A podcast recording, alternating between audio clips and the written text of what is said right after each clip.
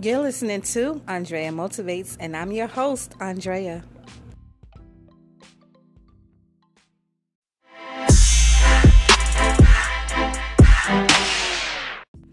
Hey everyone, thank you for tuning in to Andrea Motivates. Welcome to episode 7, you guys.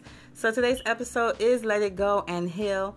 Now, for starters, you won't really find true happiness with yourself or within your life if you don't dig deep and let go of all the negative people and all the negative situations that is keeping you from living your best life and finding your true happiness. Now, with letting go and with healing, you may need to forgive a couple of people that has hurt you in your past or maybe in your present. Not for them though. You won't don't do it for them, but do it for your own peace and your own spiritual growth so that you can move forward and heal. You may not forget, but you can move forward knowing that you have made peace with those people in those situations. Now, you may even need to forgive yourself.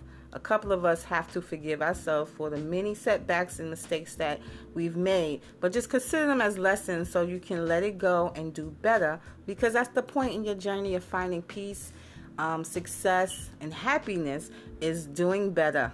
Now, your healing begins with you, and it begins with you saying that you are ready to let these things and people go so that you can start anew. Now, don't continue to live in the past, don't continue to beat yourself up. Just learn how to expect greatness from yourself and know that your true happiness will come when you let it go and you begin to heal.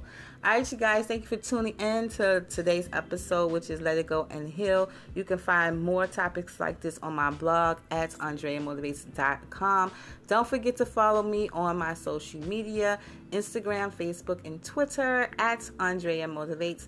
And don't forget to pick up your copy of my book, Let It Go Releasing Negativity to Gain Inner Peace, Positivity, and Success. All right, you guys, to the next episode. Peace, love, later.